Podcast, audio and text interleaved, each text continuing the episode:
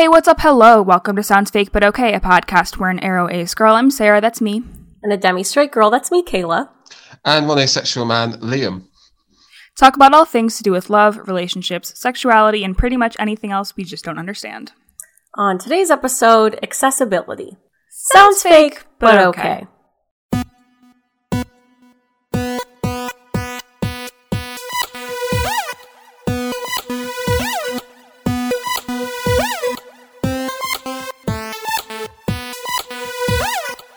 Welcome back to the pod. Oh, um. John Mulaney. Oh, my god. John Kayla. Mulaney. I'm so sorry. We were just I'm going to cut this out, the part where we were talking about this, but we were just talking about how I, my rhythm is thrown off when we have guests on, and Kayla said, "Now I've thrown him off his rhythm." John Mulaney was right there. I'm an embarrassment. Yeah, I agree. Okay, cool. Kayla, what are we talking about this week? well, this week we have a lovely guest on who is Liam, uh, and we're going to be talking about Liam and a bunch of other things. So, hello, Liam. Welcome. Thank you for having me. Welcome. Hello. Do you want Yes. to uh, give a short little intro of who you are and what you do if anyone doesn't know who you are, which is rude and they should? I mean, that's totally fine if they don't. Um, I'm I'm Liam, pronouns he, him. Uh, I'm a, uh, a kind of getting there asexual activist, but predominantly a, uh, a, deaf, a freelance deaf journalist and campaigner, um, writing about all things accessibility, uh, accessibility, deafness, and asexuality. Exciting. Yeah. Yeah, so we're going to be talking about Liam, obviously, but then also talking about accessibility in the ASPEC community and just the world and deafness and all of that. It all intersects, baby. Intersectionality. Love that. Oh, that's a new song that I haven't heard before. Okay. Yeah, do you like Well- this dance that goes with it too?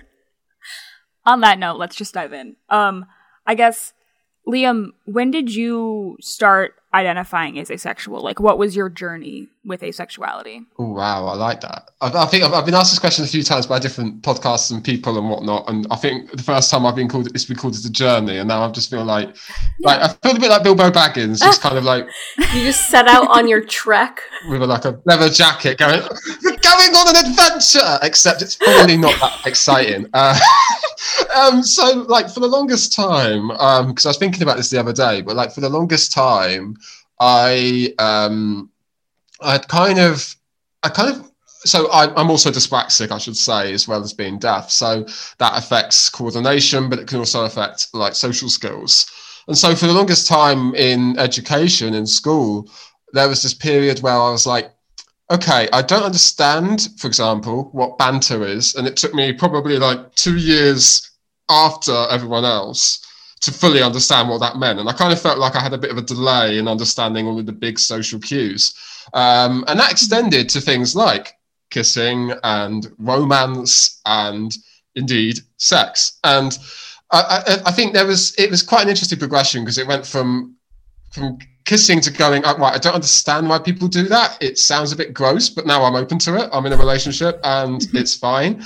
Um, but then this whole idea of sex it was okay i i can understand why someone would want to do that for like you know reproductive purposes like you know that is a thing that people do fine i can understand why someone might want to do it for pleasure but for me i can never envisage myself in that position and in fact i'm a i think I don't know if sex repulsed is still a word that the community uses, but it was just that idea of I can't put myself in that position and I would feel uncomfortable if I was put in that position. sex averse I think, is what people say a lot these days. Yeah, yeah, that's that's right. And um and I so so there was always that kind of feeling, but I don't think I fully put the label asexual or kind of really consolidated it until like a few years later. Um, well, I had a few friends from the community. Um, Emmy Salida, um, who's great, a UK sexuality activist. Um, I'm, good friends with her, and she kind of introduced me to that concept. And it was it was in um, it was London Pride. It was Pride in London in 2019 that I was invited to march with uh, a UK-based charity, which was then called um, Action on Hearing Loss. It's now known as the uh, RNID, Royal National Associ- uh, Royal National Institute um, for Deaf People, and they invited me along. And at that point, I was thinking, oh right, okay. I don't know if I'm just an ally here or whether I am someone that's on that spe- or, or on that in that community. And so there was a moment where I was just holding this giant banner, walking through London Pride, going, "Oh God, I'm a straight white man, straight white cis man, holding a giant banner with several other people that are part of this community, and I'm not. I feel terrible. Um, except there was, there, you know, there was a point, and I always say about this. There was a point where I was marching down, and there was probably a few people on the right. Uh, I think a couple of girls holding and waving an ace flag, looking really happy and enjoying the time, which is always nice to see. And I think there were there were moments throughout the day where I was kind of just thinking and questioning my sexuality a whole lot more. Um, and this this will all, everyone has such like a fun coming out story, like you know, telling their parents or anything like that. I came out in a Five Guys. I don't know if we worry about product placement I here. love that. But okay, but I came out in a I love Five that Guys. so much. Yeah, so we finished with the march and everything. I gathered I gathered around with some friends and I was like, right, okay, I've done with the march. We've had some a fun time seeing all of the events and stuff. We were gathering up, getting food, just chill, just chilling after a very busy day marching and everything. Um, and I just sat there and I was like, right. So it's either that I am so so I don't immediately experience sexual attraction. So therefore, I'm either demisexual because I would need to have that uh, deep emotional bond, or I am completely asexual in the sense that I will just never experience that regardless. Um, and sorry, completely asexual, like demisexual just half asexual or like 35% asexual. no, that's not what I mean. Um, but um, you know, I, I, think there was that there was that understanding, and I kind of just said, well, wherever that I, that's where on that scale I may be, or in that community I may be, that means I'm asexual. So I just said, yeah, I'm asexual. And since then, so what? We're, now 2021, and I feel like I'm in a relationship with someone who's also asexual, and um, I just kind of felt more comfortable with asexual because I'm with them now, and we have an incredibly strong bond. But yet, there's no there's no feeling there of having any sexual attraction. God, that sounds like a long journey. I feel I feel like that's that's longer than Lord of the Rings, isn't it? Right there. it sounds like a whirlwind day to me, is what that sounds Honestly. like. The fact that it was like, Oh yeah, it, it was. I was just kind of, you know, just just coming out over burgers. I mean, like, who, well, that's the dream, isn't it? Really, just like getting a kind of Seven Yeah. Up and vibing. yeah, questioning and then coming out over some burgers all in one day. It just feels like very cinematic to me of like picturing you like walking in this like pride parade and like seeing the ace flag around, then being like, oh, is that me? It just feels like, I don't know. It just like, not It- that it- like, it was this like one image that I think has now just been kind of ingrained in my mind. And there was two, so there was that, and then there was also um because we were we were obviously marching as deaf people and like allies to the, to that community. Um, we were going kind of we were kind of signing the words like "Happy Pride," and obviously this is an audio podcast. So for those that uh, can't see us right now, "Happy Pride" is essentially clapping your hands together and kind of doing thumbs up, but stroking it against your chest. Um, and um, yeah, that's that's Happy Pride. I, I I- try not to teach because I'm I'm in no way an expert in sign language, but um, the um, that's so we're going around doing that and kind of teaching teaching people in the crowd how to sign that, you know, and there's Happy Pride and just seeing everyone just kind of engage with that community was really nice to see. Um, and it's also really nice to see disability represented at these sort of events because most of the time these pride events are not the not the most accessible to deaf people to disabled people more widely. So that was that was yeah that's a moment that's also really kind of ingrained in my mind and my memory. It's yeah, it's exciting that you were like invited independently of you realizing that you were asexual, Yeah, yeah. No, they, were- and then they were just like, like, oh, you're, a good, you're a good deaf activist. Would you like to come along? And I was like, well, thank you. I'm flattered. Um, I, I will certainly Yeah. come along as an ally. And that was fine, except I was just, I was just, there was, like I said, there was a point where I was just holding up the banner and I felt like I should not be this prominent. Just leave me at the back. Just hide me away in the corner. And I'll just be like, go to the community, except no. I feel like that's such a common thing for queer people though to just be like, no, I'm just like a really good ally. Like, no, I'm not that. I just like really support my friends who are ace. Like that's what Right. when we started the podcast, I was identifying as straight and was like, no, I'm just like really interested in this topic and I'm to do a podcast about it. And then it was like, bitch, no. No. The podcast was your idea. yeah, I know. How embarrassing for me to think I'm straight. That's so embarrassing of me. Just being embarrassed by your straightness. Yeah. I mean, it being straight is embarrassing. As someone who's still hetero romantic, I'm embarrassed. But anyway.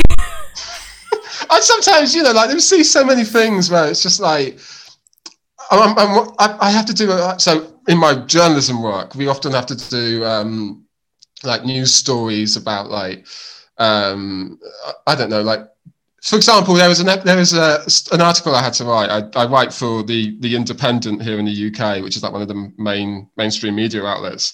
Um, and they have like a section which is kind of like BuzzFeed, um, which is like the Indie 100. Um, and I had to do a story the other day where it was like, this TikTok is going viral for showing a scene in in Shrek that's not safe for work. I was just here like the, the allos, man, the allosexuals are, are just wild. Or the straights are at it again. You know, it's just like that sort of thing. They really yeah. are. Yeah, it was it was apparently a scene involving Lord Farquaad. That's all I'm saying. oh my god! At the end of last year, we did an episode that was like we talked about news stories of just like straight and allo people being wild and like we picked like the allo of the year. And i feel like that shrek person is a good contender for the allo of 2021 we're gonna have yeah, to we revisit that, that. we gotta remember to go back to your to your section when we're looking for 2021 see what you've written about for the year. I'll be a broken man by oh, december. I'll just be like there's so many so many it's too many. Oh man, that's true.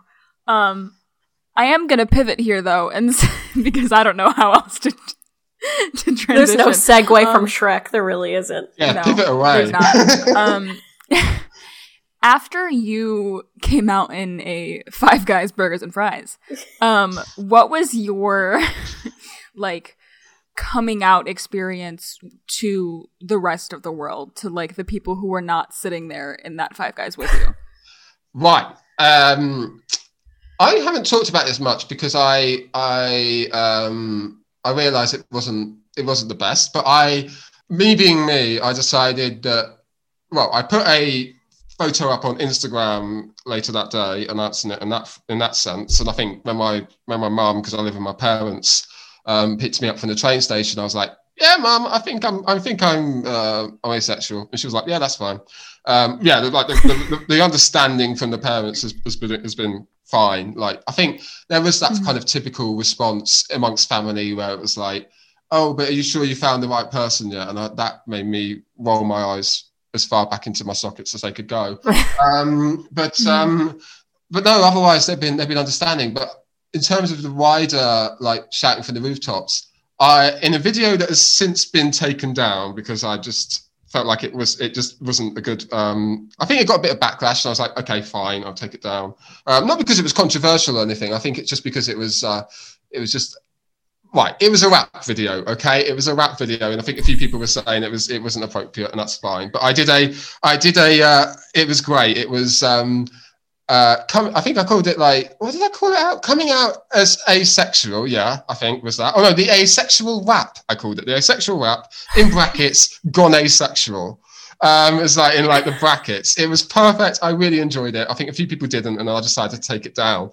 Um, but it was, yeah, it was just me putting on a fancy suit, sunglasses, and just uh, doing, um, just, I think, what was, what was the first, um, oh, oh yeah, I think the first line is, um, it was like, ah, when I say asexual, forget your science class. Will me have intercourse? No, I think I'll pass. Want to call me frigid celibate? But hey, while we're here, let me tell you why it's valid to be sexually queer. And then it was just like that was love the rest that. of it. It was it, it was it was it was a lot of fun to do, but I was just like I, I, I, there are moments where I'm like, can I, should I re-release it? Like, should I put it back up on my channel? Like, people enjoyed it. The majority enjoyed it. Um, just a few people that didn't. Should I keep it back up? And I've been toying with it, but I'm like, it's it's there. If it's, I feel like it's it's like a good resource now for me to just show people. Like when when my girlfriend and I were, mm-hmm. um, or my partner and I were were, um, were were kind of talking in like the early days. I was like, did you did you did you know that I came out as asexual? Not only in the Five Guys, but then later in a in a uh, YouTube video where I put on a suit and glasses and proceeded to rap about my my, my asexuality. no, uh, was her response, and I showed her that, and thankfully we're still together. Um, but um, yeah, no, that's. I mean, it's um, a good way to break the ice, really. Well, yeah, that's that's kind of the thing that you do, isn't it? It's not just uh, like hey, so tell me what tell me what your plans are for the future or like what your biggest hobbies. It's hey, I released a video of me rapping in the field, and uh, I had to stop filming at one point because this man with his dog would just like walk up to me in the tripod and saying, "Oh, what are you filming?" And I had to pretend that I was filming a news report in my suit. I was like, "Oh yeah, no, I'm just I'm just like filming like a news report or something." And uh, then he went off oh away. My God, that's so funny. Dog, and then I just went back to doing my thing and hoping that no one noticed um, yeah, that's that's that's the that's wider so response, which I have now taken down out of shame. That's oh, so funny. Man. Don't let the people ruin your fun. It I, sounds it was, delightful. Yeah, it was just. I think at that point as well, I was like pretty like sensitive to criticism. I've got a little bit better at that, mm-hmm. um, but I think I just got like a few comments, and I was like, eh, it's it's it's it's had its fun. It was shared around. People enjoyed it. The people that needed to see it saw it it's had its day, and that was kind of where it ended up. Fair, fair. so you mentioned when you were like marching in the Pride Parade that obviously like it meant a lot because like people with disabilities aren't often like featured in the queer community. Have you found that that that kind of has continued to be the case, and also has that like impacted how you interact with the asexual community in general now that you're like fully out part of the community and everything? That's a really good question. Um, I think first and foremost, um, just I'm going to be a pedant. We the, the, the kind of common use is disabled people, not people with disabilities. But I'm okay. it's fine. You didn't know. know. That's fine. Um, but I think the other thing as well is, um, so I haven't really been to many ACE events. Um, I think the only one I went to was was virtual this time last year um, when AVEN, uh, Asexuality, Visibility and Education Network, um, held their like. I want to say it was the UK Asexuality Conference, but I felt like people across mm-hmm. the globe joined in. Um, we were, yeah, we were panelists, so it definitely yeah. wasn't only UK. Yeah, yeah, it was weird that they branded it as such, but um, no, I was I was a host on that. I I um it's quite offensive actually that I didn't think to say hello then. We could have met a whole lot sooner if I was just like, That's hey, so true. You know, it's me. I'm a thing. Um, but um, no, so I held that panel, and it was really interesting. Um, kind of sorting out the uh, the accessibility for that. I know there was a few snags, uh, understandable to an extent, um, around captions, around the interpretation, and all of that sort of stuff, which was which was tricky. Um, I think more widely, um, it's it's a little disheartening because it's it's almost like um, in addition to, I think there's a, there's a talk about online about people coming out as disabled. I personally don't use that terminology. Um, I don't. I kind of distance myself from that. But I think there is that kind of sense whereby activists uh, or indeed asexual people in whatever context are having to come out as disabled if you want to if they want to use that term or like explain their disability to these organizations to make um, make them to make the events accessible because they hadn't necessarily considered that to start with. It's it's a common thing that happens you know whereby um, people put in place a feature, if you're talking about technology, or putting in place a policy or whatever, and they then only realize that, oh, accessibility should probably be something we consider until right at the very end. And then you have to kind of almost like retrospectively go back and make changes. So that's that's one thing for sure. Um, I don't know what your initial question was, but there was something else I wanted to add to it. So, so the other thing as well then is is that it's um, it has because I think I think what needs to be important here is that if we are as a community creating resources, they need to be accessible to deaf and disabled people. it's it's been quite disheartening that there's been like a lot of um, there's been activists in the community, there's been um, content in the community that's been released that hasn't come with image description for blind and partially sighted folks, uh, captions for deaf people like myself, and it's just really it's just really disappointing because I, I've always said that you cannot be an, an advocate uh, for or an activist for the wider LGBTQ plus community, or indeed just a specific identity within that, um, if you're not including disabled queers or disabled um, disabled ACEs, disabled LGBTQ plus people in your content that you're producing, because you know you, you're supposed if you want to be educated people, which most activists want to be, or um, you know they want to just kind of raise awareness you're not doing that as best as you can if you're not including disabled people in that content. And so that's that's that's been really disheartening to see and i've kind of had to really disengage from that content altogether because it's just not accessible to me which is really disheartening because you know I, I kind of make it a, a, practice on social media to only retweet share quote um, comment on content that is accessible or i will try and make it accessible myself and it's just it's just really really disheartening that that isn't really being considered. Uh, there's still a long way to go uh, within the LGBTQ plus community around access for disabled people in pride events, whether that's online or in person, and indeed in terms of the content and material that we're putting out there as well. I feel like there's been a lot of discourse recently with everything that's been going on about how like you know your queer activism is not you know full queer activism if it's not including black folks or you know other bipoc folks. And it's like we need to be having that same discussion about like accessibility for like disabled people. And i feel like oftentimes that conversation is not being had. I i recently followed um on Twitter, Imani Barbarin, who is a disabled black woman, and like seeing the way that she talks about like the intersection of all these things, I'm like, of, of course, like it's all connected. We need to, you know, be, be helpful to all of these different identities. And it's just like we can't pick and choose which ones we want to, you know, be more accessible to or to prioritize. Great. And it's, it's, it's important that they, that disabled people um, again, we talk about intersectionality, which I feel like now we need to just insert Kayla's little intersectionality jingle at every possible opportunity. But um, I, lovely. Um, I feel like yeah, but I feel like as well. I was just as you were saying that, I was just like, well, if if there's if there isn't that access, then it makes it harder for um, disabled LGBTQ plus people, or indeed if there is if those like identities and intersectionalities aren't considered, then they're not being brought to the fore.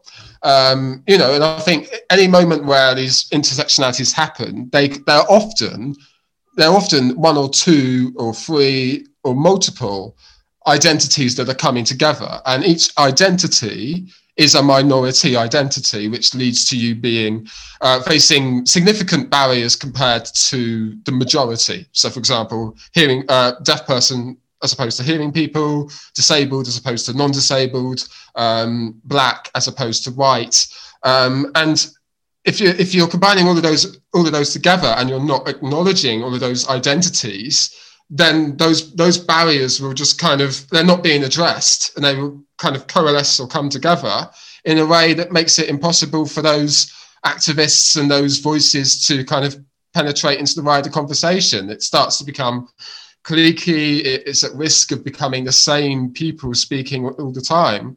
And uh, the moment that you make it accessible and inclusive, all of these different intersections, uh, in, in intersectional identities, and all these different uh, ways in which asexuality can be explored, then you you enrich the conversation. You know, it's it, it taps into that wider conversation um, around kind of representation. You hear a lot of people say, "Oh, well, when asexuality is represented or when disability is represented, it's always through that one lens of, you know, insert stereotype here. You know, asexuals are always so like awkward or just, you know, all of these kind of really, you know, asphobic or really just prejudiced um, stereotypes that just kind of focus or hone in on one lived experience. The moment you open that up into all of these other lived experiences, then the representation that you see at events, at panels, at pride marches, at TV shows, and everything like that becomes a whole lot more representative of society as a whole.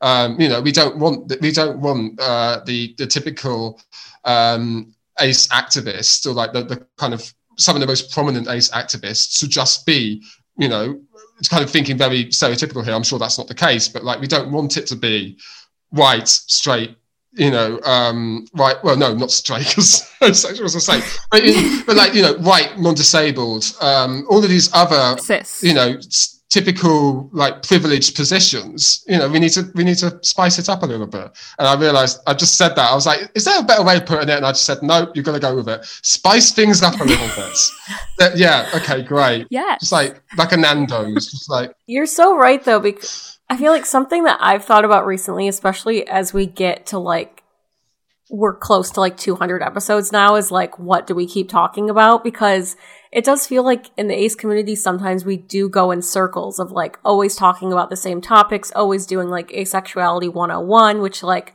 obviously has its place. We need to do some of that. But you're right. I mean like it's kind of like the same activists or people talking all the time always talking about the same things and there isn't a lot of diversity there i feel like most of the big names you think of are probably white are probably cis you know are probably non-disabled and if that were op- able to be opened up, if there was more accessibility, if disabled people were able to have, you know, a say in the conversation, were able to like be put up on that pedestal, there'd be a lot more interesting conversations going on. Exactly. And I think I just, it was just the other day where I was talking about how, um, advocacy or like activism isn't just um, like speaking up or like talking about your community that you're a part of and really and sharing your lived experiences. It's also about knowing when to pass the mic. It's about knowing right okay this is a conversation about um, a lived experience or a uh, like an identity or a certain circumstance which i am not 100% experienced in.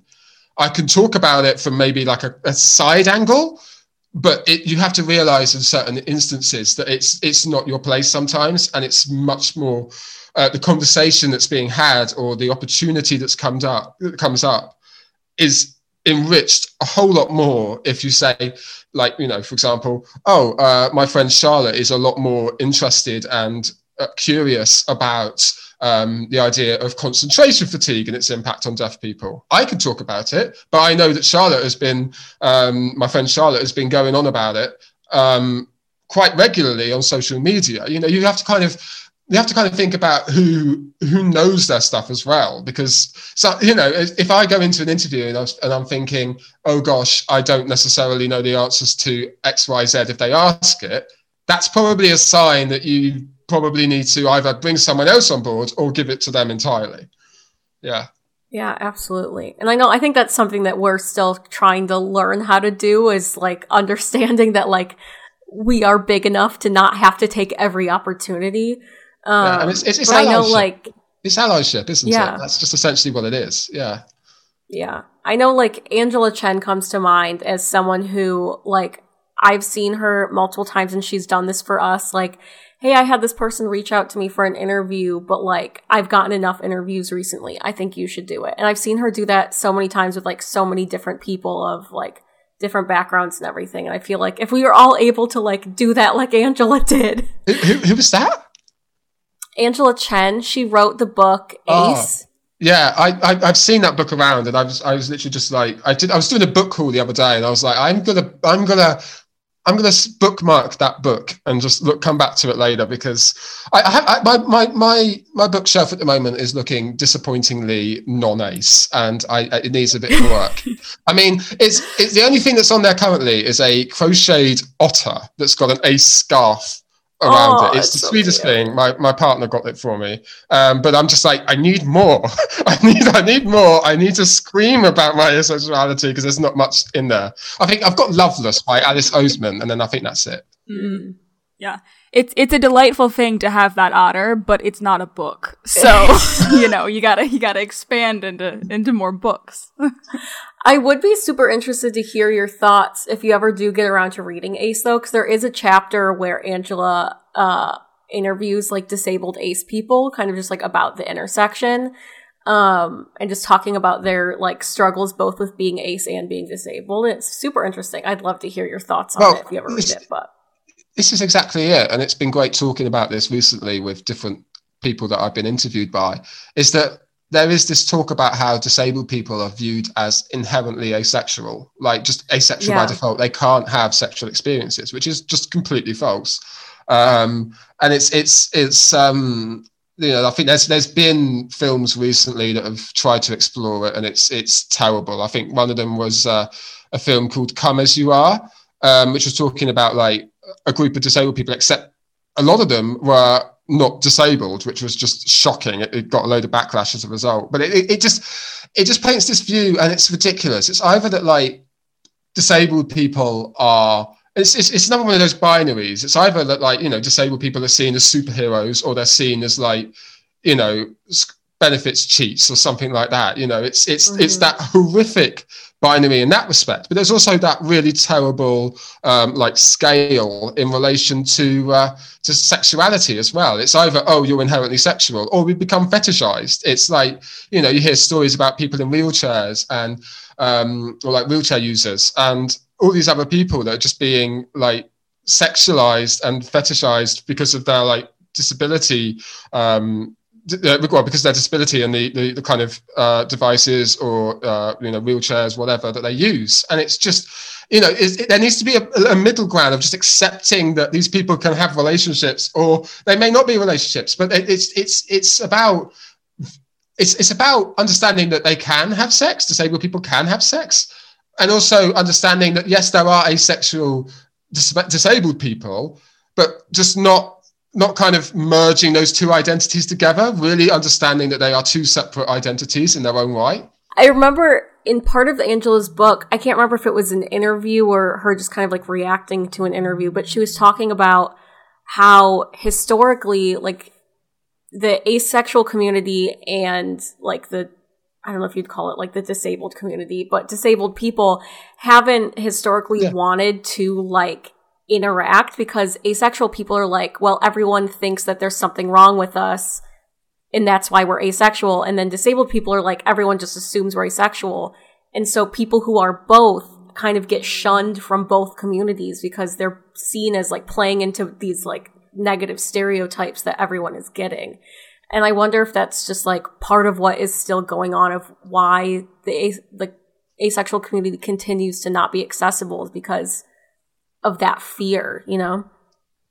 That's really interesting. I don't think it answers your question. It's just something that came to mind as you asked it, which was that um, I think there was this, as we had this discussion at the um, asexuality conference last year when I held that panel um, on asexuality and disability. I think it was it was it was this discussion about how um, yeah, about how those those two identities can pose problems when they're viewed together, not for our individual fault, just the way that society at large mm. operates. So, for example, um, as a disabled asexual, there are instances where you can't access online and offline spaces and pride events. As a asexual disabled person, your sexuality is um, is kind of often tied to your disability. So they often kind of work against each other in that respect, and it's really hard to uh, to uh, unpack that. Um, I think your your question around um,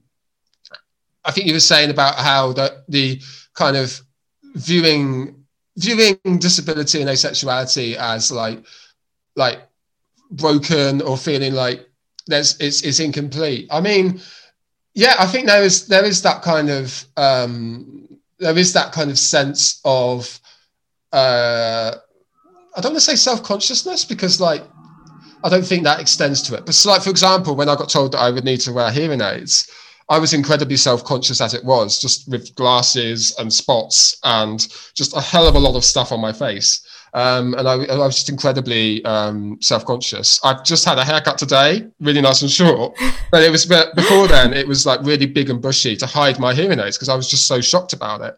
And I think that kind of not sh- well, maybe it was shame or like this this whole kind of like anxiety, perhaps was the same that I felt for at a point um, in relation to my asexuality. You know, there was, um, I was just talking about this the other day about this whole concept of, and I could talk about it forever, so stop me, um, is like this whole idea of toxic masculinity and how um, asexuality is viewed within that lens. Like, in, as I went to university, there was just, there were there was days when my flatmates would just ask me like really weird sexual questions. Um, these flatmates turned out to be terrible human beings, but that's another story entirely.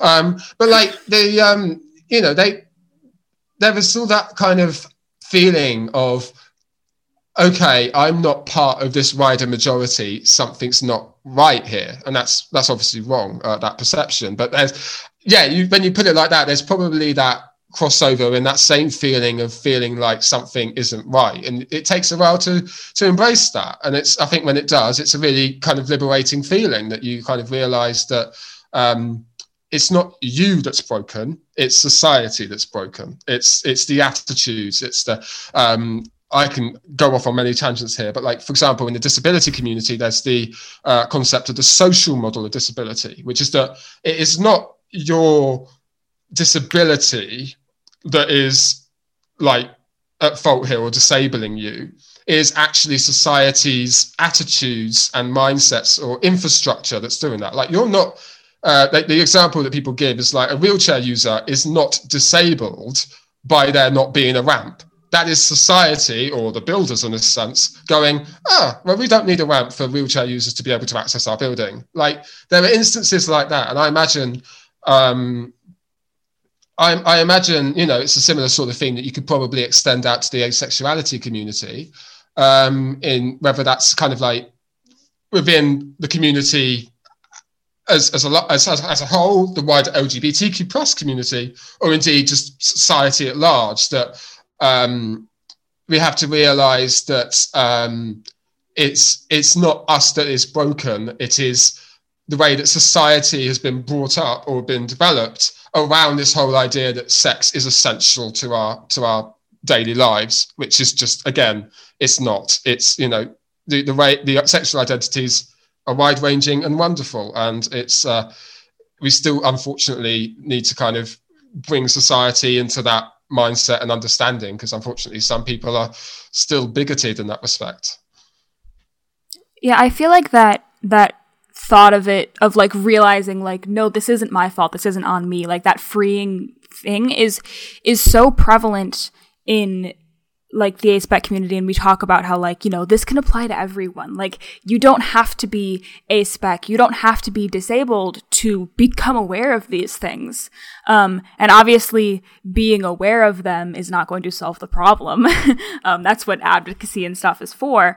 But you know i think it is a really beneficial thing for people of all stripes whether they're aspec whether they're disabled whether they're not to be aware of like how how it's society's fault that you feel broken or wrong or you know like it's it's not on you it's on the greater social order. Um and so whether like and we're trying to fix that and maybe you can play a big role in that. Maybe you're not in a place where you can or want to play a big role in that and that's also fine. That's but like being aware of it is so important that was a lot more succinct than my answer. So can we just pretend that that was, that was said by me all along? And I was like, wow, Liam, what an excellent contribution. That's so concise and easy for us to edit down. Thank you. I'm used to talking out of my ass all the time on this podcast. Like I've, True. I can, I can make anything into a paragraph. Sarah um, loves um, to show me your ways. That'll become massively in handy when I'm writing articles and stuff to just be like, extend it out. I mean, well, that's that's a lie. It's, journalism requires you to be very short and succinct, which I, I know you're probably sitting there going, short and succinct. Liam, your last answer was five minutes long, but I promise you, in the written words, written words is a whole different story. you got to shave it down, you know. Yeah. I'm super curious. Something I was thinking of as you were talking about just kind of like the shame behind like I, I think the shame that can come with being aspec and being disabled too was that something that like crossed your mind when you started to realize that you were asexual did it ever cross your mind like I already have so many barriers against me because I'm disabled, and now I'm adding a queer identity on top of that. Like, what am I doing? That's a really good question. Um, oh gosh, um, I don't think it was. I don't think it was from me. So like, I always and like I'm like very positive about labels. I understand labels aren't really things for everyone, and if they aren't for you, that's valid. That's fine. Um, and so I think for me, it was more like just kind of getting that understanding. It wasn't that I was like, oh, I'm I'm getting this new label, and with that will come barriers. I mean, that's I think that's something that at least in my in my mind is something where I'm just kind of accepting that subconsciously and automatically. That is something that you just have to deal with as you take on new labels. But I think for me, it's just that it's just that um, it's just that un- understanding and community that that can bring because i found that whenever i have taken on board a new identity it's finding that community straight away that has often helped with the barriers and also helped with that confidence to say uh, with, the, with the deaf and wider disabled community um, that happened with me massively like, like i said i was self-conscious about my hearing aids and how they looked but it was only after going to like deaf clubs and engaging with the disabled community online that i was like no, I'm, I'm, I'm deaf and disabled, and I'm proud of that. I don't need to shy away from it. And it was the same with the asexual community, which I'm hopefully just kind of getting more involved in. Um, and it was, you know, it's it's it's like, for example, um, more recently, I was diagnosed with obsessive compulsive disorder or OCD, and I think there was there was this kind of sense that um, like some people have said to me, "Oh, Liam, do you really need to get labels for everything? It kind of puts you in a box. Uh, why can't you just be Liam?" And I mean, okay, but for me, those things are what make up Liam. I don't like the idea of just going, uh, you know, it's it's it's that whole idea of um, you know disabled person, not person with disability because you're kind of you're, with that you're then kind of separating those two parts of an identity. It's like saying a person with asexuality. It's like no that's those those two things are intrinsically linked. I am a person but i am asexual. They come together. Um, and so you know it's it's when when that when that happened and the doctor said yeah you've you've you've got obsessive uh, you've you've you've uh, we're going to give you this medicine and stuff like that i really kind of just hammered in and said I, I was going to bang the table there, but I realised that would have been very terrible for the sound. I was like, "Damn it! I I want this. I want this label and this identity so that I can say I'm a part of that community. You know, there's um, mm-hmm. I'm at the moment considering uh, getting a diagnosis for for autism, and um, rather unhelpfully, the uh, the doctor said, "Oh, you've got traits of it. Like you've got bits of it," and I'm like, "That that doesn't help." Like if someone said, "Oh, Liam, you might be a bit asexual," I was like, "Well, well what does that mean?" because like if someone says, "Hey, we've got this amazing opportunity. We want to speak to asexual deaf people," like you might have put a call out, and I would have been like, "That's amazing. I would love to be a part of this podcast." But because because someone in the past said, "Oh, Liam, you might be just just little bit, just a tad, just a very tiny amount asexual," like I, that doesn't put me in a position to say I'm 100% yes or not or like completely no. Um, and so for me, I'm always been someone that's like a big fan of the definitive answer.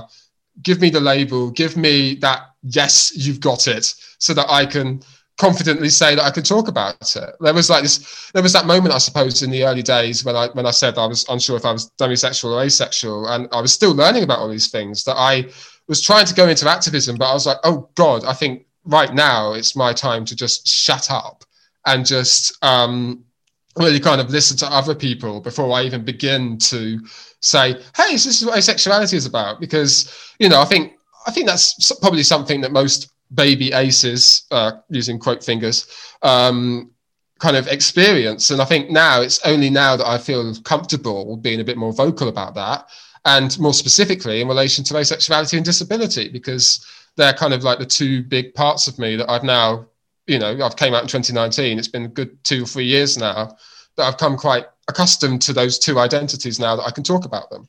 Um, OCD, for example, is something that I'm still very new to, so I can't talk about it as much. I do a little bit, but not as much.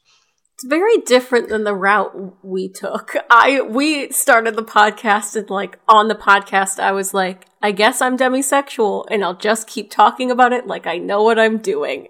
and everyone was like, Kayla. Make it till you make it. But now Yeah, but now we're finally at the point where we're like, yeah, I feel comfortable talking about this because we've just done it Yeah. enough. The interesting thing is, though, I'm not mad that I did that because it is interesting to listen through the episodes and hear someone come out and like realize that they're ace in a It's very hard. self-serving way. I think it's interesting, but anyway, Kayla's interesting. I'm very Study her. study me. When you think about like your OCD in comparison to your being deaf, like do you consider OCD a disability? Is it in another box for you? Like how do you think of that? That is another good question. I, I, I, mean that in like a really like praising way, by the way, not in a patronising way. I'm probably sitting there like, Liam, of course it's a good question. We're podcasters. We're meant to ask good questions. like I really don't want that to be seen as patronising. Um, but um, but like no, because it is a good one because I've, I've I've thought about this for a while now. You know, you get those forms when you apply for things online, and they're like, "Do you have a disability?" And you're like, "Well, yes, I'm I'm I'm, I'm deaf, dyspraxic." And then I, I there's a moment where I'm just like, "Is is OCD a disability? Do I consider it as such?" And in the UK, we have uh, the, the what's known as the Equality Act, which is um, it's kind of like our um, DDA, like uh, oh no, ADA is it American D- Disabilities Act. Yeah. Um, it's kind of it's kind of similar to that. Um, and the way that they define disability in that is um, like a, a condition or something that has like a significant impact on your day-to-day activities. And if I think about it like that, then then yes, you know, it is it is a disability. You know, every day there's probably a moment where an intrusive thought comes into my head and catches me off guard a little bit. And so that's that's that's an interesting one because I don't think I've ever actually like publicly given an answer that's like yes or no. Um, Mhm. but I, I I I think weirdly, and I don't know whether that's like an internalized ableism thing or just because of the way that it is. Um, you know, just the way that I, I'm thinking right now is that I I would always kind of see dyspraxia and deafness as disabilities, right? But um, my OCD as being a mental health condition, which I, which is tricky because I, I think some people do consider mental health conditions to be part of the wider disability community. That's fine, that's valid, and I would agree. I think just for me um, personally, uh, I'm not denying if any other people with OCD uh, want to identify as disabled. I think right yet, right now, um, I'm still really indecisive. I'm sorry. You, I, I, I was like, I really want to give you like a definitive answer so you can say, oh my God, he says in this podcast that he's like 100% like, you know, OCD is disability. But I, I, you know, I'm still figuring that out and that's valid and it's going to probably take a bit of time. Yeah, no, I think it's good to hear you like kind of struggling with that, like not knowing what to do. Cause like for me, like as someone who has a handful of mental health issues and also ADHD, does that count? Like what, what is ADHD? It's like its own separate box. And it's like, I, I'm of course, I'm not in any place to be like, oh yes, like I'm a member of the disabled community. Like I don't, I don't feel comfortable saying that, but like sometimes they are talked about together and like I just, I don't know how to proceed. And so I think it's, it's reassuring to hear that uh, I am not the only one who's like, are they? What? Hello? I've had that too when you like go to a new job and you have to like fill out those forms. And I always read the one about disability and it says, like you said, like something that impacts your day to day life. And I'm like, anxiety absolutely impacts my day to day life, but I'm not disabled and I wouldn't say on this form that I'm disabled. So, like, what is the truth? Yeah, it's What it's is the it's, truth? it's really hard when like people set um set kind of labels about what an identity is or isn't. Like obviously we see that in like LGBTQ plus community in terms of different different identities and also I think with disabled identities. And I think I think we always we have to just remember as always that it is just how you feel as a person and how you want to identify it always comes down to that and that's that's always going to be important um you know I've, i you know i think you know we have to remember as well that um not everyone has the privilege of diagnoses or diagnose or a diagnosis. And so some people self-diagnose and those people are just as valid. Uh, you know not everyone has access to to uh, to healthcare which enables them to get the diagnosis that they need or want to fully understand themselves. And so to say that it's only those that fit a certain definition or fit a certain mindset or perception of uh, of a condition, sexuality, whatever, is just incredibly, you know, Mhm. gatekeepy and oppressive. You know, we need to we need to understand the wide range of, of uh, people that fit under a certain umbrella. And I always I always find it amusing when people choose the term umbrella because and fitting under an umbrella because now I'm just imagining so many people just trying to fit under this one umbrella. And Squeezing in. it's that's that's where my mind goes at uh, seven o'clock UK time on a Thursday after uh, Thursday evening. Yeah. Good. Well, now I'm just thinking about those umbrella hats. Like the Oh my single God, yes. person- And they're rainbow coloured. They're usually rainbow coloured as well. Like maybe Yeah. that's what they've been referring to this whole time. Where is like the ace colored umbrella hat? Because that would, do you know how well that would sell? Because everyone's always like ace umbrella, ace umbrella. And where is it? And where is the ace umbrella? Oh my god, I want it. I want Someone it. Someone get on. Someone, Oh. does someone work in manufacturing that's listening and can build me this hat? Please let me Hey, know. hey, capitalists, it'll sell. Make it. That's what I'm saying. Listen, Pride is coming up, and we know people love to profit off Pride. Make that a Yeah. hat. Get that sweet, sweet rainbow capitalism in, folks. Bring it in. I'm just saying places places where it maybe rains more often, London, Seattle. I mean, those could be really great places. I, I mean, I'm not even upset at that stereotype. I'm not even upset at that stereotype. I was going to be like, uh, excuse me, London rains? No, it does. It does all the time. I'm not based in London. I'm based in like an area that's just like a little further up. Um, and but we we get it. It's miserable outside right now. There- It's grey. It's Yeah. dull. Like you. You are not making a sweeping statement there. You are making a 100% Yeah. accurate Well, statement.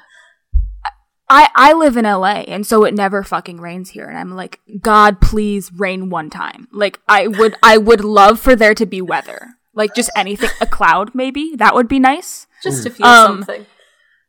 Yeah, it it finally started getting hot again here um like how it normally is and everyone who's like from here is like oh thank god and I'm like no, it's too it's too hot. I'm dying. I, I and I always actually prefer rain. It's weird. Like I will burn in the heat, mm-hmm. so don't do it. Just give me give me mm-hmm. cold weather. Give me rain tapping against a window as I'm sitting on the sofa with mm-hmm. several rugs upon my chest, with a book in hand, Yes. Exactly. fire going in the corner, TV on if I want it. Yep. Just bliss, bliss. Sounds Yeah. ideal. Yeah. That does sound ideal. Sounds ideal. That's that's a sign. That's a sign of being like a, a true Brit. That you just have a discuss, you have a podcast about asexuality, and I just straight away bring it back to the weather. Like that's just that's quintessential Brits.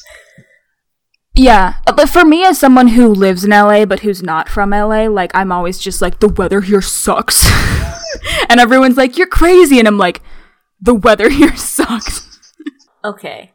Bringing it back around town, is there anything that, well, obviously there are a lot of things, but what do you think that the asexual community can do and should be doing to be more accessible? I feel like you kind of Yes. already answered this earlier, but No, no, no. This is this is this is good because I can put in like a few very short st- strap lines.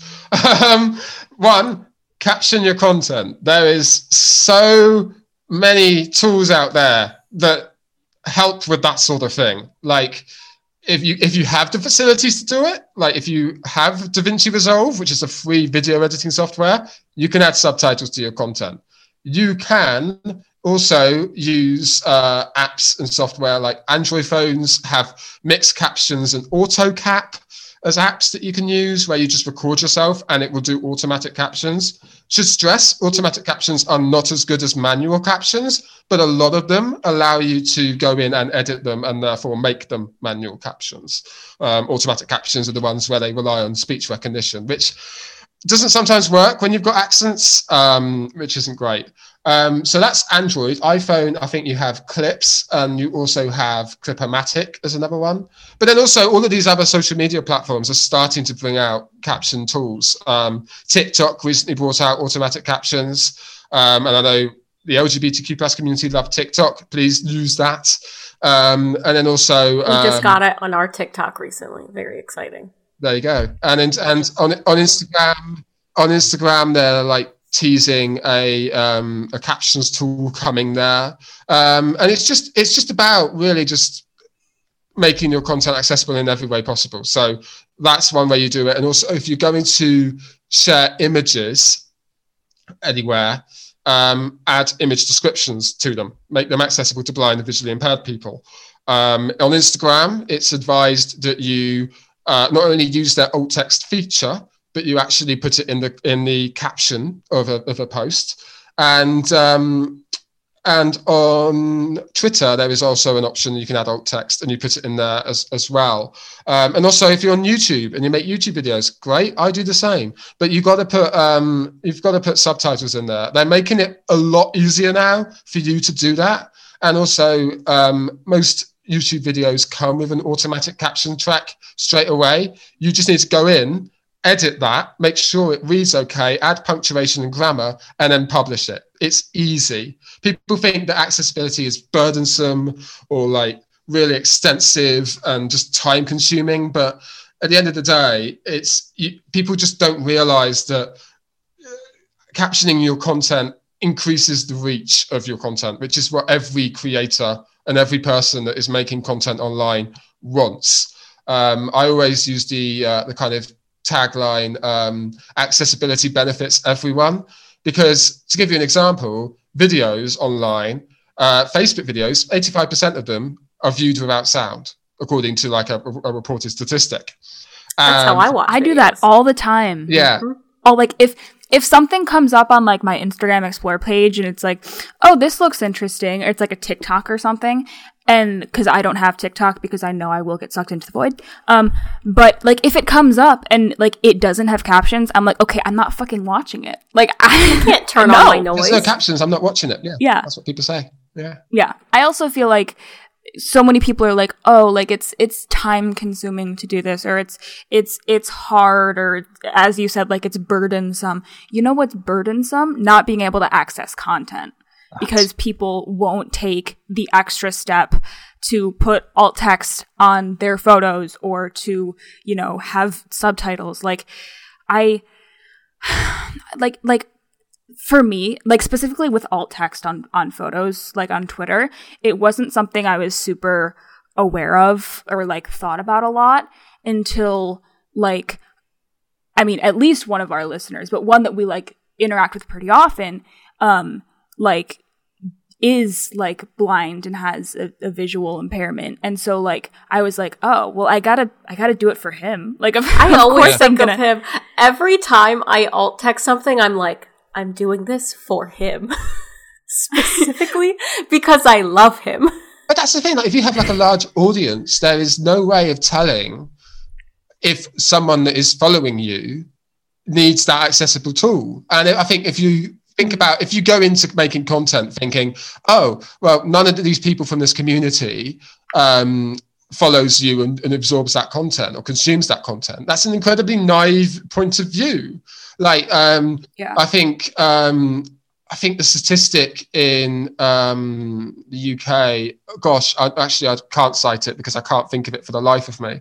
Um, but you know, you, there there is a very large percentage of people here in the UK, and I'm sure it's the same in the US, that that are disabled. And so if you were to look at your like I don't know a thousand or maybe even two thousand or three thousand Twitter followers or however many followers you have on a social media platform, it's highly likely that at least one, two, or three people or however many are disabled and need those access provisions.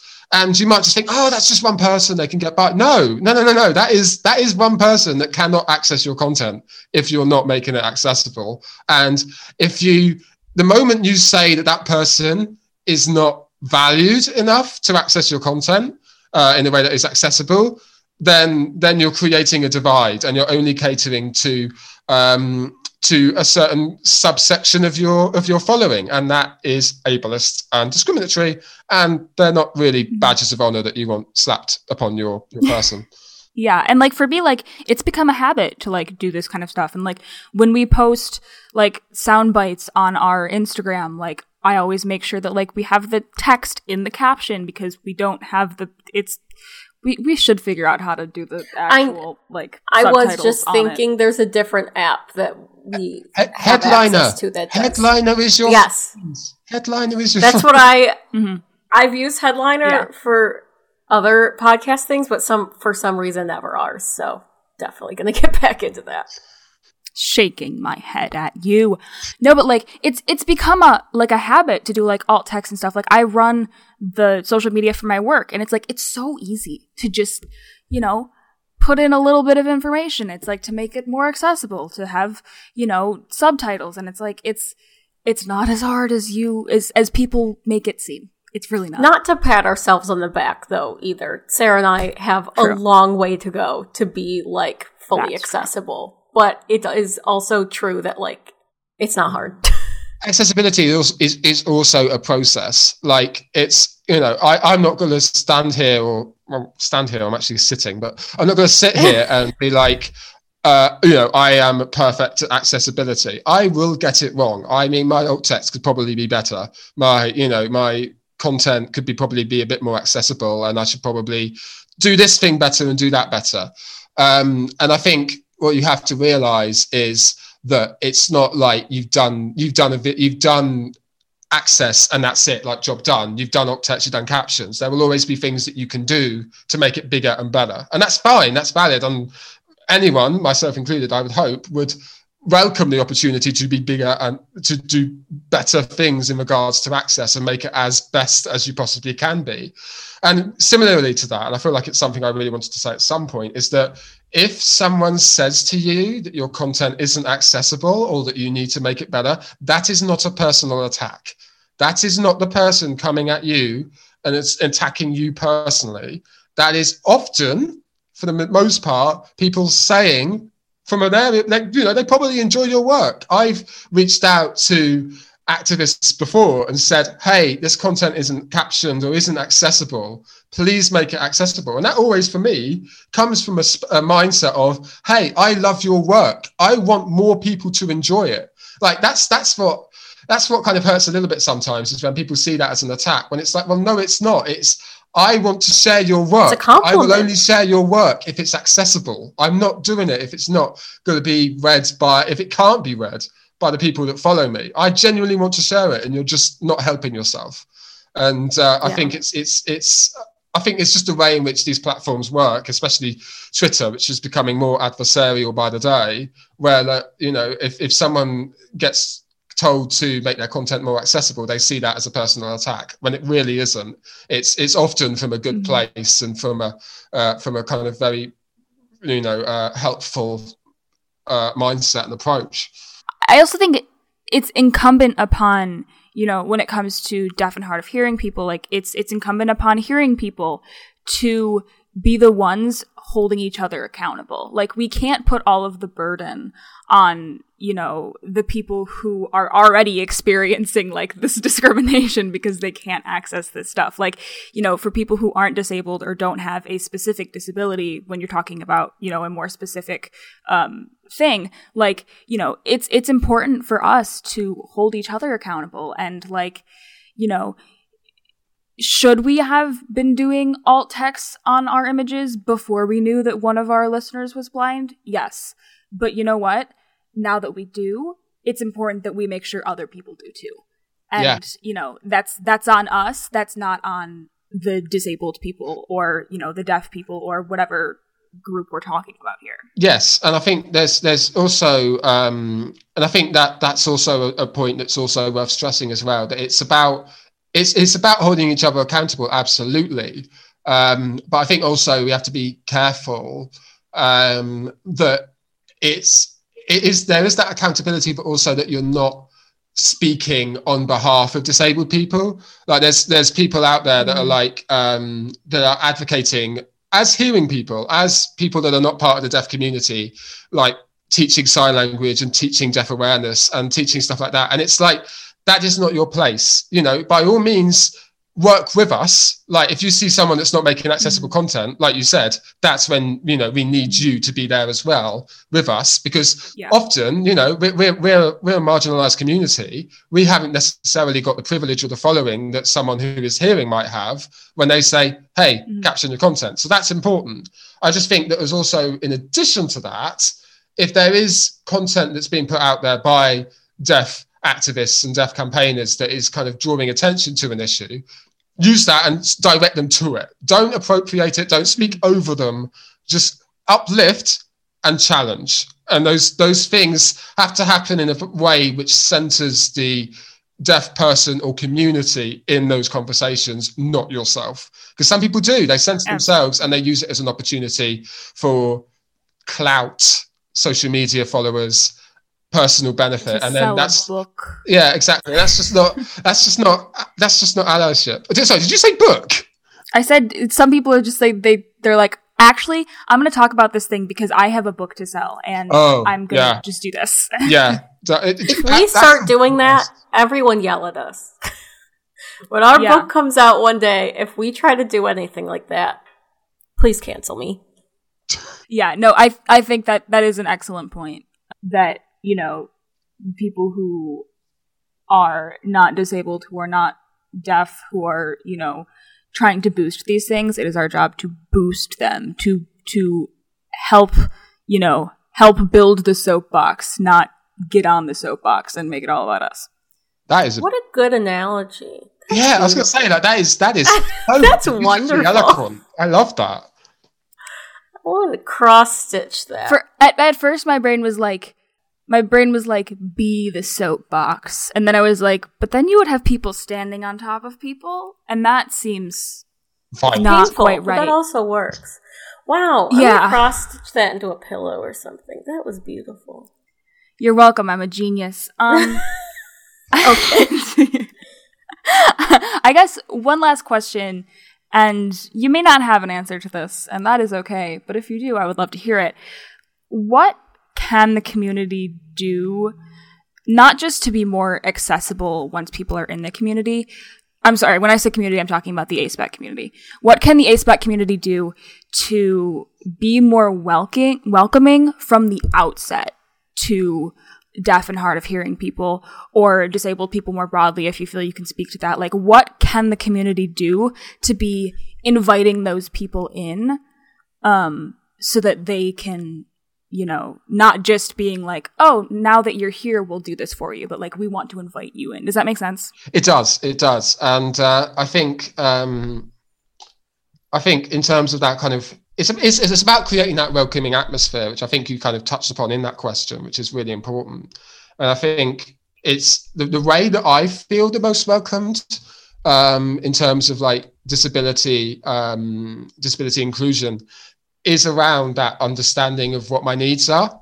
That isn't necessarily to say that you need to know like every single possible accessibility feature because in an ind- on an individual level those are all very different i think what, what i'm talking about is when um, if you want to reach out to these people the first kind of conversation should always be one about accessibility and that should be something that happens from the start. So, if um, the asexual community wants to kind of establish links with disabled ACEs, which I really hope they do, um, if they aren't already, um, it's a, it's about kind of at the very start of facilitating those conversations, considering and asking individuals what their um, what their accessibility needs are.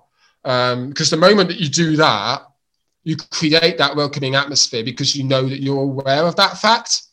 And it, it you, you kind of you kind of it kind of creates a safe space i think if i want to use that analogy um, or that kind of phrase because you it, it shows that that is a immediate that is an immediate consideration not something that you're doing later which we talked about kind of earlier on in this podcast.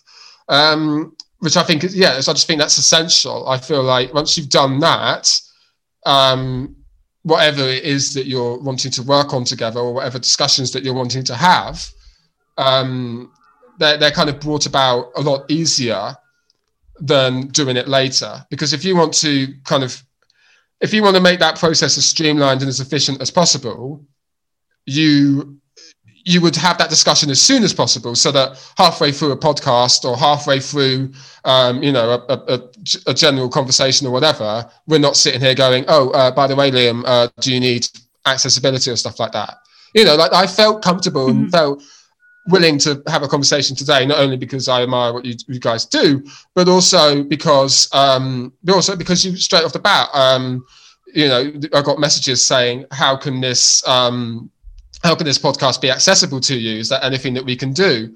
And it's that sort of it's that sort of awareness and also you know i think we talked about awareness but also that kind of ability and willingness to put things into action and actually you know kind of act upon that that is incredibly like you know reassuring and powerful to see not just going hey you might need this but hey we know that you might need this and we're going to do this as a result because i think that's i think that's that's one of the other issues that we can have is that it's not just about and this kind of extends to asexuality activism and just activism in general that it's an, it's one thing uh, like mobilizing people to be aware of an identity. It's also encouraging them to take action in support of people that have a certain identity. You know like this you know this this podcast is is probably as much as it is for for the community. It's also offering i hope some uh, some kind of tips and stuff for those outside of the community about how they can you know the, the actions that they can take. Not just going oh i know that ace disabled people exist now thanks for listening to liam rabbit, rabbiting on for an hour. It's no okay i know that off the back of this i need to go away and make my content accessible. You know it's that sort of practicality to the awareness and uh, understanding of a community not just that. Yeah. I think i saw someone like tweet or something recently that like I think in every major like social issue going on and really everything like we are far beyond the like awareness raising part of the yeah. process like it always feels like step 1. Yeah, awareness has been raised about a lot of things like racism, accessibility. The awareness has been raised. Now it's time to move on to like step 2 and 3. Yeah, exactly. Exactly that. Yeah, absolutely. Excellent. I guess I feel like we've hit on a lot of things, but before we go, is there anything that you want to say that you feel you haven't yet? The answer can be no.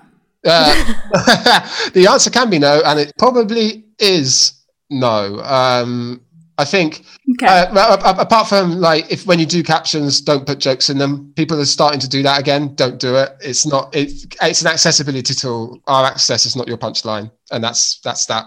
Yeah. Oh man. Now I'm just thinking about that and being sad. Um, okay. Uh, Kayla, what is our poll for this week? Ooh. Ooh. I have a secondary poll well, already, which isn't is really a. Pr- what I need is a primary poll first. I know.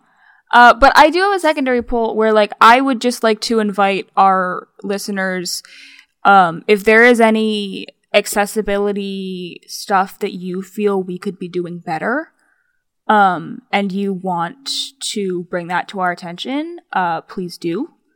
Uh, because, you know, we're, we're not perfect, but we're trying. And so we would, we would like to do the best we can on that front. Um, we do need a primary poll though. Is there anything you want to, uh, ask the people, Liam, that you want to, to poll the people on on Twitter? Ooh. Um, when you say poll, does it have to be like a typical yes, like yes or no answer, or like a two option poll? No, sometimes we do that, and then a lot of times we do like open ended, just like here's a question, please answer it. What could you do? And, uh, and you mm. being being listeners, the lovely the proverbial listeners, the Sound Fake But Okay podcast. What can you do after listening to this to make your content more accessible? Hell yeah. I love that. That's very good. Excellent. I love when we make our guests do the work for us. yeah. Primary poll, what can you do? Secondary poll, what can we do? Oh, I love that. I love is that. really is really what it is. Love that. Love that. Excellent. I wrote okay. it down. Um great. Uh Kayla, what is your beef and your juice for this week? Well, my current beef is that I'm sweating. Um also That's my been your beef every fucking episode. Yeah, because Why I live in the so south much? now and it's bad. Um, my beef is that because I'm in the south and it's getting warm, we're having a fruit fly issue. And there are just a lot of fruit flies in my home. But I've set up a couple traps, and the amount of bugs that are in those it's disgusting. So that's my beef. Is it's just gross. Um my juice, I've been playing a game of virtual survivor. Uh a friend of mine from high school is running a game of Survivor just like over Zoom, and it's like I can't remember how it's going to be end up being like 50 days long or something. Like every week we have challenges and I made the people of our Discord help me with a challenge a couple days ago because I needed people to vote in an Instagram poll. And we did it, guys. Your votes did work. Um, but it's just been fun. I'm like interacting with people I've never met and it gives me something to do. And as of recording this, I have not been voted out yet, but I do, we do have a tribal tonight, so it could happen. I'll keep you all updated. Every meeting I have at work, I give them a mandatory survivor update. So maybe I'll just start doing that here. anyway. Great. Um, my beef is that uh, buying from ethical and sustainable brands is expensive. Um, I, I, I know that that's that's just how it works. But I'm just we we get so used to Amazon. Goddamn Jeff Bezos. My other beef is that America is so fucking selfish. Uh, my juice is that there's a new Bo Burnham special coming out. I'm so and excited. my other juice is that a year ago today, as of the day this episode is being released, was um, our Six Feet of Space live stream. Um, and it, I'm just glad that we did it and we have been able to do some wonderful things because of it. So, hell yeah. Um, Liam, what is your beef and your juice this week? Ooh, wow. Um, Can be anything, big or small. Right. Okay. Uh, so my my beef, I think, is um, ooh, it's it's it's. I I- feel like it's it's it's it's beef and tea, which I feel like is a terrible combination. Like that's just, that just sounds grim. That just sounds disgusting. Um, but like I I it, feel like it's it's it's it's people that don't like being held accountable. That's that's that's but like because like the other like to give you a bit more of a context in uh, we're having like a lot of people here in the UK right now very much kind of opposed to the idea of vaccinations which is just ridiculous um, and my personal favorite which happened just recently is someone that went out of their way an anti-vaxxer anti like lockdown sort of person um, went out of their way to watch my TEDx talk on deafness. Find the part where I talk about people wanting to surround themselves with other people and like get together as a community and use that as an argument for getting rid Oh of social distancing. God. Thank you for coming to my TED talk. That was made in 2017 when the world hadn't gone to absolute horse crap. Like that's just it just it just made me laugh more than anything because like what what level do you have to go to go and find a TED talk from me where I don't look as attractive as I do now and I still don't look really attractive now. That's the real crime is that they brought they took an old thing instead, Yeah, it's instead like of a new thing. I- that is a crime. I, I was a terrible public speaker back then, and you're going to use that in an argument against me? It's not. You haven't won anything. Other, dedication. you haven't won anything other than just make me feel embarrassed that you brought that back up into my life. That is a lot of dedication from that person for sure. That's a long way to go. Yeah. And Yeah. and my my my my juice. Um, what I'm thankful or grateful for right now. Um, I am very grateful for having a lot of things in my life that are keeping me going right now because I know that that's not, not everyone has that privilege with what's going on in the world, and also sherbet lemons. Like I've got a very big supply of sherbet lemons right now, and I'm sorry, but they are just they they they're just really comforting right now. Whereby like I'm Wait, busy, I'm is that? working. Do I know what that is? Sorry. Is it a thing? I don't know that we have those. I don't know that we have those. Kayla wants to know what they are. Oh, wow. What is it? Tell me everything. I think they they flip it in the US, do they? They call it lemon sherbets or something like that. It's it's like um Dip Dabs. How much? This is this is fun. Describing sherbet lemons to Americans. Um, okay, Wait, what's they're it called? like Is it called they're like- sherbet lovers? they're like they're like boiled. They're like, Lemon. they're like boiled sweets. They're like when you like when you kind of go into them, they've got like this very like yeah, listening. Like Kyra has just like brought up a picture on Google. What happens when you type in sherbet lemons? Um, Is this- is in Harry? Potter, they were called lemon drops in the U.S. version. Ah, so okay, maybe lemon drops then. But it's kind of like they're kind of like these boiled sweets that like Oh. inside have got like this powder that's sherbet, and when you when you uh, when you eat them, it's like very sour sweet, but it's uh, it's it's really weird because it's like sweet and sour. I don't know. It's very weird. Sweets are weird, but I enjoy them and I'm thankful for them. That's my juice. Delightful. That's very Delightful. And thank you for this education. Yes, I love this. we love this. Not just educating on asexuality and disability, but sherbet lemons. no. You're welcome. Yeah. The necessities. Okay, wonderful. Um, we also have a Patreon. Uh, Sarah from the future will tell you about that. Hello, it's Sarah from the future. Uh, to read the patrons, Kayla's also here, but she unplugged her mic, so you won't hear her. But just know that she's here in spirit. Um, yes, she just she just yelled, but you can't hear her. Um, as we mentioned, we're doing our patrons a little bit differently now. Uh, we're just testing it out. We might make some more changes. Who knows? Um, but for our $5 patrons, we have two new $5 patrons. It's Melissa Kaufman and Brian Rusnak. Thank you. You're very nice. Kayla just dropped her phone and we're on Zoom, and I just watched her fall to the ground. Um, thank you, Melissa and Byron. Um, and then uh, as our patrons know, we're going to be doing five $5 patrons a week. We're just going to do them from top to bottom, I think. Five for five. I'm just repeating everything Kayla says. Uh, um, so, because Kayla said that she's stupid, and she actually did say that. I'm not putting words in her mouth. So, the $5 patrons we're highlighting this week are Jennifer Smart, Aretha Nakota, Perry Farrow D, and Quinn Pollock and we'll get you some more next week. Our ten dollar patrons are Arkness, who'd like to promote Trevor Project, Benjamin Ibarra, who'd like to meet Ping D and D, Aaron, who would like to promote. Uh, no, Anonymous. I read that as Aaron. Anonymous, who would like to promote Halloween. Sarah McCoy, who would like to promote Podcast from Planet Weird. My Aunt Jeannie, who would like to promote Christopher's Haven. Cass, who would like to promote The Best of Luck on the Journey of Self Identification. Doug Rice, who would like to promote Church 2 by Emily Joy, H. Valdez. Purple Chickadee, who would like to promote using they as a gender neutral singular pronoun. Barefoot Backpacker, who would like to promote Reclaim the Night. The Steve, who would like to promote Ecosia. R.E.K., who would like to promote Thought Sign. Maddie, who would like to promote the Union Series. Derek and Carissa, who would like to promote The Overthrow of Heteronormativity. Aaron, who would like to promote Free Forehead Kisses. Kadir, who would like to promote Cats Named Yoki Net Feta Fettuccine, um, who was, I believe, sleeping for most of this podcast. Um, Potato, who would like to promote Potatoes, Changing MX, who would like to promote Change Starship, Changeling.net. Sarah Kujawa, who would like to promote a dog's Instagram at Aviat Husky. David J, who would like to promote Emergent Strategy by Adrienne Maree Brown. The Stubby Tech, who would like to promote checking Patreon to make sure you're actually supporting the podcast you think you are. Kayla is giving me a beautiful view of sleeping Gnocchi. What a good girl.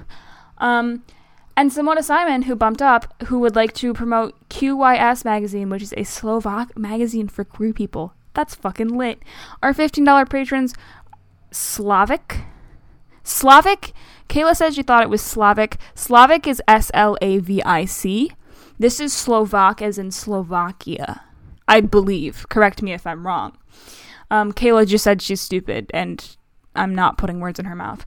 Um, our $15 patrons are Nathaniel White, Nathaniel DeWitt, Design.com. My mom, would like to Free Mom Hug, Sarah Zone, out, Eternal Lolly everywhere, Andrea, who, Andrea, and Andy A, who would like to promote being in unions, the IWW, Martin Giselle, who would like to promote his podcast, Everyone Special to No One is Layla, who would like to promote Love is Love, also applying the aro People, Shrubbery, who would like to promote the Planet Earth, Thea Chappelle, who would like to promote twitch.tv slash Melody Dia, Sharonda J. Brown, Maggie Capalbo, who would like to promote the Lewis University Writing Center, Writing Center LU, at Writing Center LU, Andrew Hillam, who would like to promote the loved ones getting vaccinations, and Dragonfly, who would like to promote this still is taking a long time. We might we might make another change. I don't know. Patrons will hear from us. And our $20 patron, Sarah T, who would like to promote Long Walks Outside. Thanks for joining. Um, uh, back back to your regularly scheduled programming. Bye. Before we finish up, Liam, where can the people of the internet find you? Where can the people of the internet find me? I am at Liam O'Dell UK. That's L I A M. Uh, O'Dell, O D E L L, UK, uh, on Twitter, Instagram. Uh, I was going to say YouTube, but that's just Liam O'Dell, I think. Um, you can find me on all of those social media platforms there. Also have a website, liamodell.com. Drop me a message if you want to have a chat about things. Um, and Wow. yeah, those are kind of like the main areas that people can find me if they would like to say hello. I'm very open. I like having chats. My DMs are open and all that sort of stuff. So just drop in and say hello. And yeah, it'd be nice to meet some more people. Uh, I, like I said, I'm still kind of like a baby ace, I feel. So it'd be great to have a few more ace faces. Faces. Yes. Yeah. That just came to me. I was like, faces? Like a portmanteau. That works. Um, but yeah, no, it'd be great to see some more faces. That's where you can find me. Everyone go follow Liam and say hello. Yeah. Everyone Do go it. follow Liam. Do it. Everyone go find Liam. Thank you for listening. Thank you so much, Liam, for joining us. And tune in next Sunday for more of us in your ears. Or your eyes if you're reading this as a transcript. And until then, take good care of your cows.